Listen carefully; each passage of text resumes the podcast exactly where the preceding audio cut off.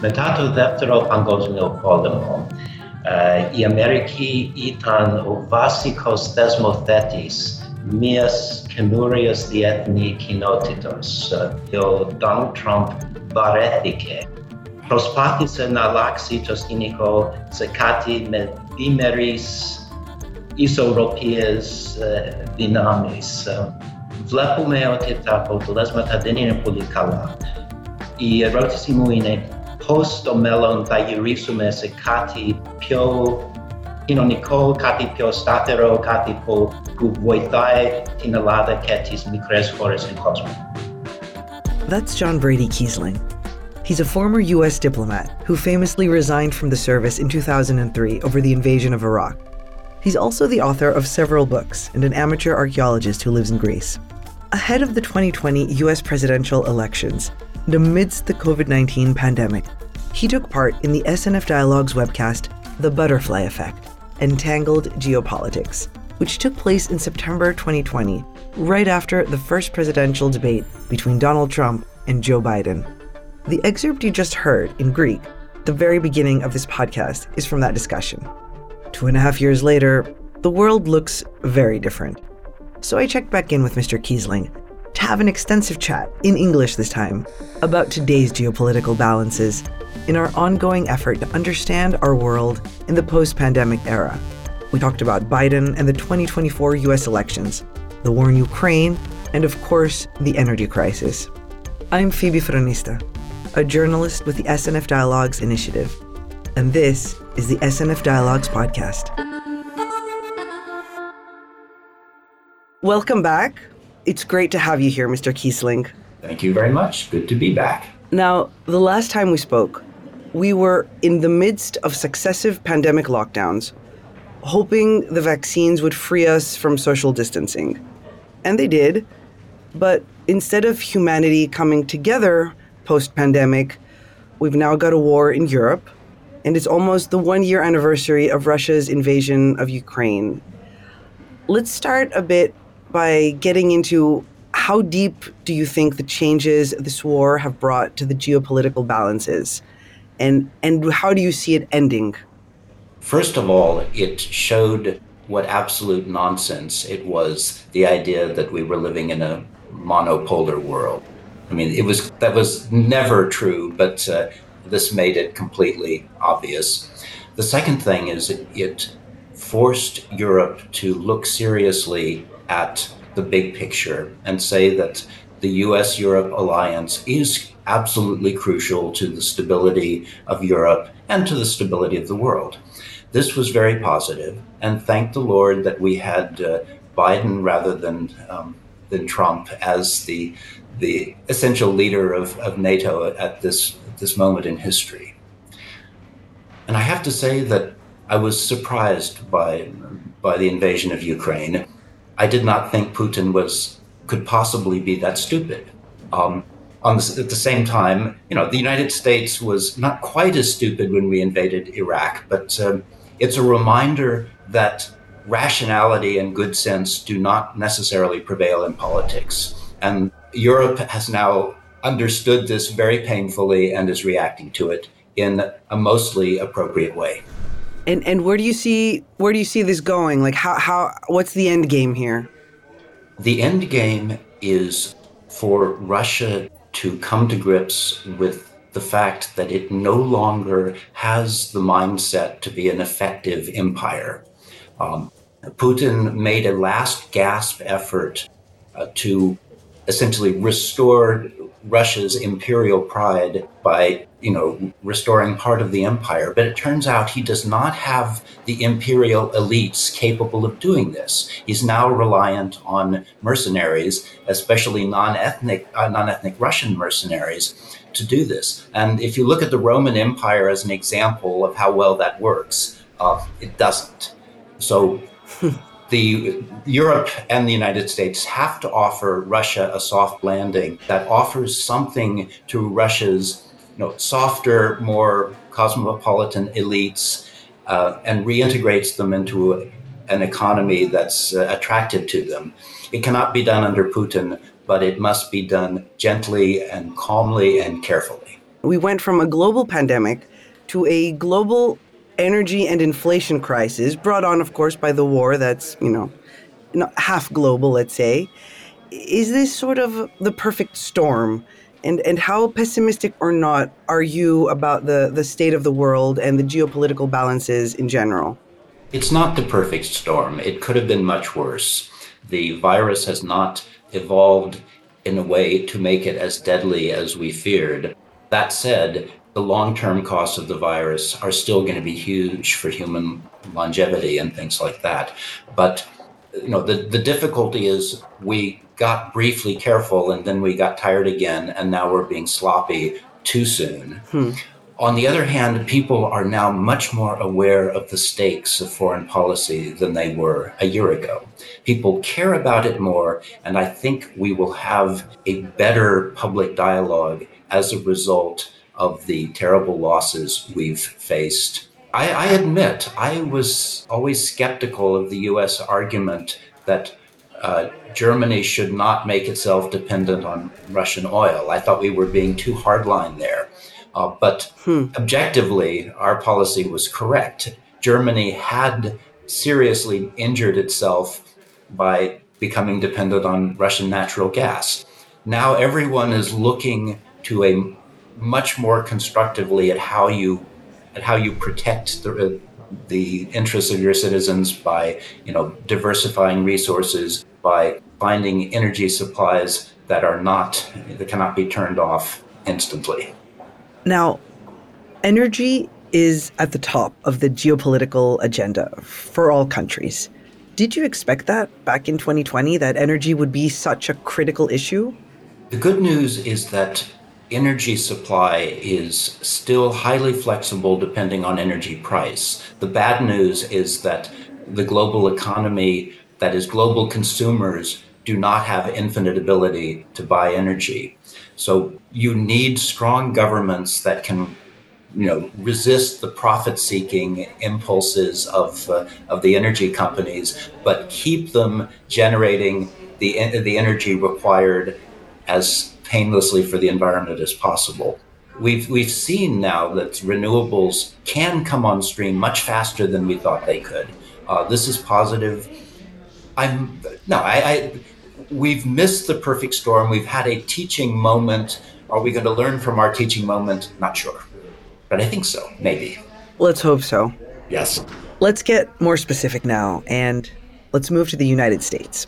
The webcast you took part in was live streamed hours after the US presidential debate between Donald Trump and Joe Biden. Now, Biden ultimately won that election. How do you evaluate his presidency so far? And what do you think will happen now that Democrats have lost control of Congress in the midterms? And what effect will, will a hamstrung Congress have not only on America, but on the rest of the world? Biden has done a pretty good job so far, given the poor hand he was dealt. The difficulty is we've spent a very large amount of money, gone deeper into deficit in order to keep the economy to protect the economy from, from COVID. We may have overdone that a bit. We're now seeing a Republican House of Representatives, not the whole Congress, that is not willing to give uh, Biden the money he needs to make his administration look good. Um, this is a delicate gamble for the Republicans because yes, they can cause a huge financial crisis, as they might if they fail to lift the debt debt ceiling. But um, it will probably cost them more than it costs Biden. I think so.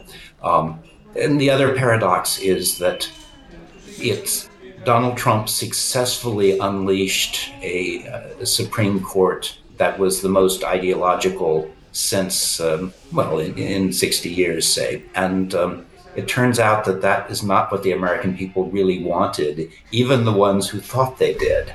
So the Republicans now have uh, to face the backlash from their, their success. And I think they will have a miserable time. I think America is going to have a very difficult time the next couple of years, simply because you know the purpose of politics is to mobilize resources.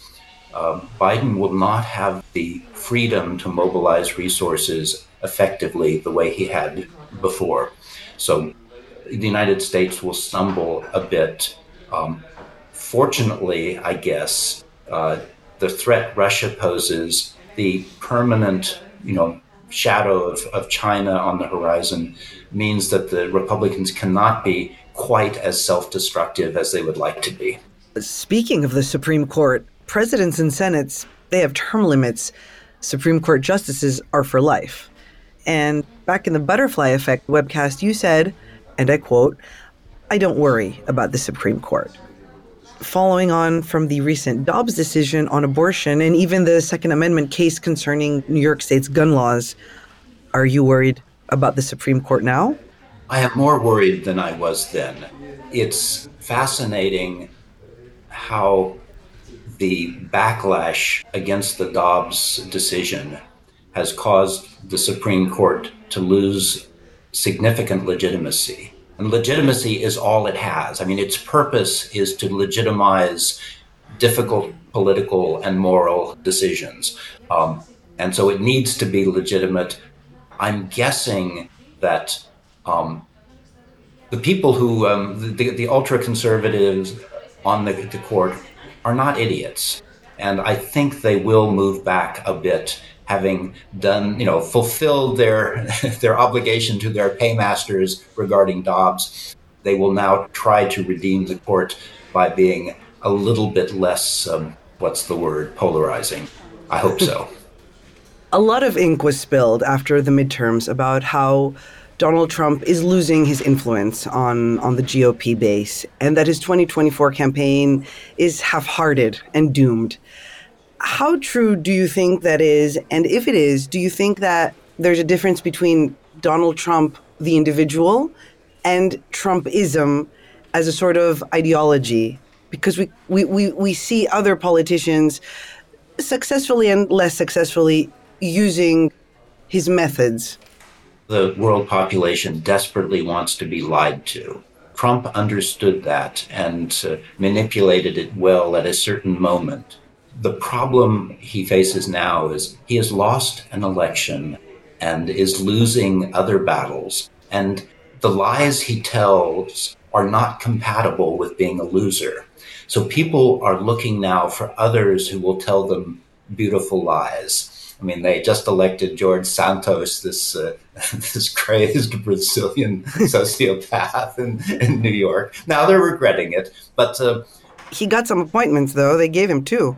Well, yeah, they have to until he is behind bars, uh, which is it's hard to put him behind bars for technical violations. They'll have to get him on criminal charges, which may happen, but uh, is harder.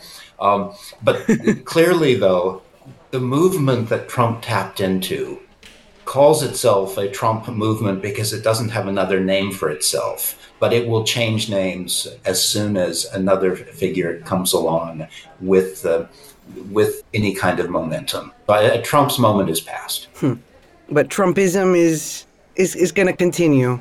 You think? Well, the feeling, the weakness of the of the human race will continue. The presence of people eager and able to exploit that weakness will continue. Um, America is in danger of another glib um, sociopath, um, and there are plenty of them out there. Uh, it will not be Trump, but uh, um, and also it will have to shift the the vision it gives of what constitutes success. It will be a different prosperity gospel than the one uh, than the one Trump preached. I'm not sure quite what it will be.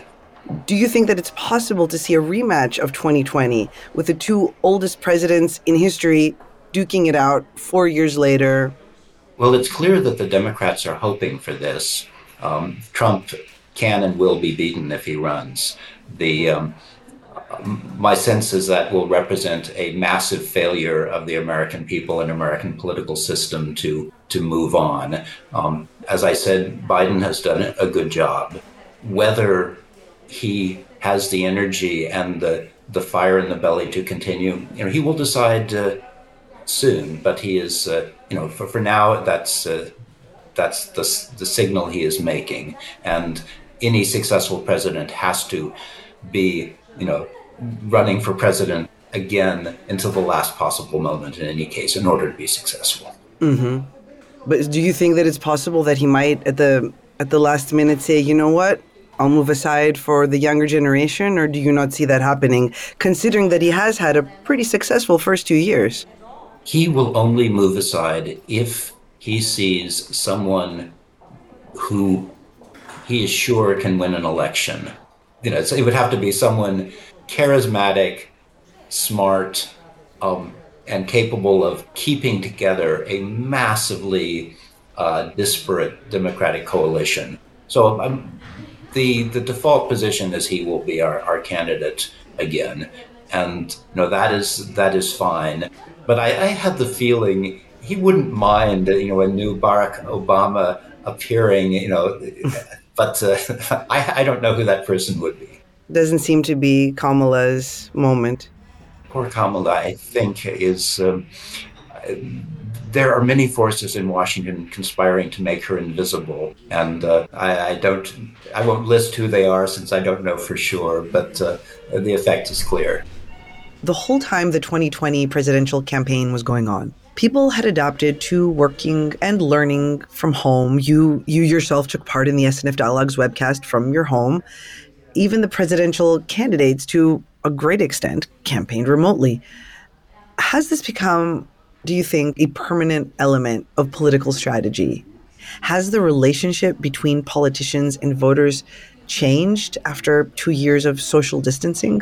Remote um, communication has deepened the divide between you know the two worlds in a sense and there is i won't say elite that's not the right word but there are a lot of people, especially younger people, who have taken to to virtual meetings very well. But there is half of the electorate that has been left behind by this.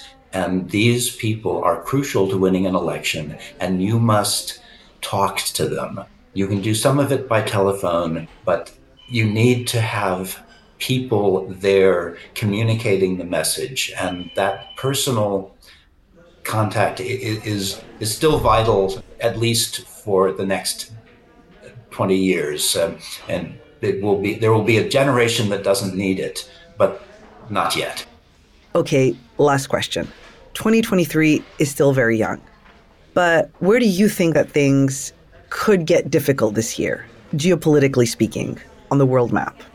Looking at the balance of population and resources, the world looks fairly horrifying climate change is making parts of, of say, Pakistan almost uninhabitable. It's uh, destroying the you know the food production in places that were living on the edge anyway. So we will have lots of continued crises around the world.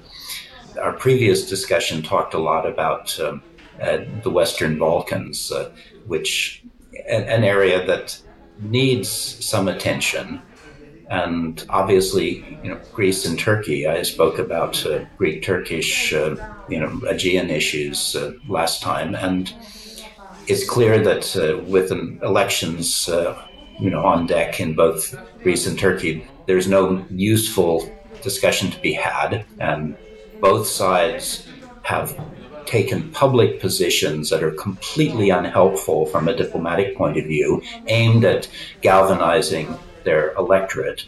And I would say Erdogan has a much more difficult task than um, Prime Minister Mitsotakis because, you know, as a former Islamist whose rivals are nationalists, he is trying to take the nationalist card away from them by saying things that that really damage Turkey's um, membership in the European community. And maybe Turkey doesn't care, but I think actually Turkey does care. It has to care. It is crucial to the stability of the world. And we have to, you know, after the Turkish elections, whoever is elected, we need to bring back Turkey. And that has to be done with Greece's help as well. Thank you so much for a wonderful discussion, Mr. Kiesling. You're very welcome. I hope I'm helpful. SNF Dialogues is an initiative created by the Stavros Niarchos Foundation. It is curated and moderated by Anna Kynthia Bousdoukou and is held through journalism nonprofit iMEdD. For more, visit snfdialogues.org.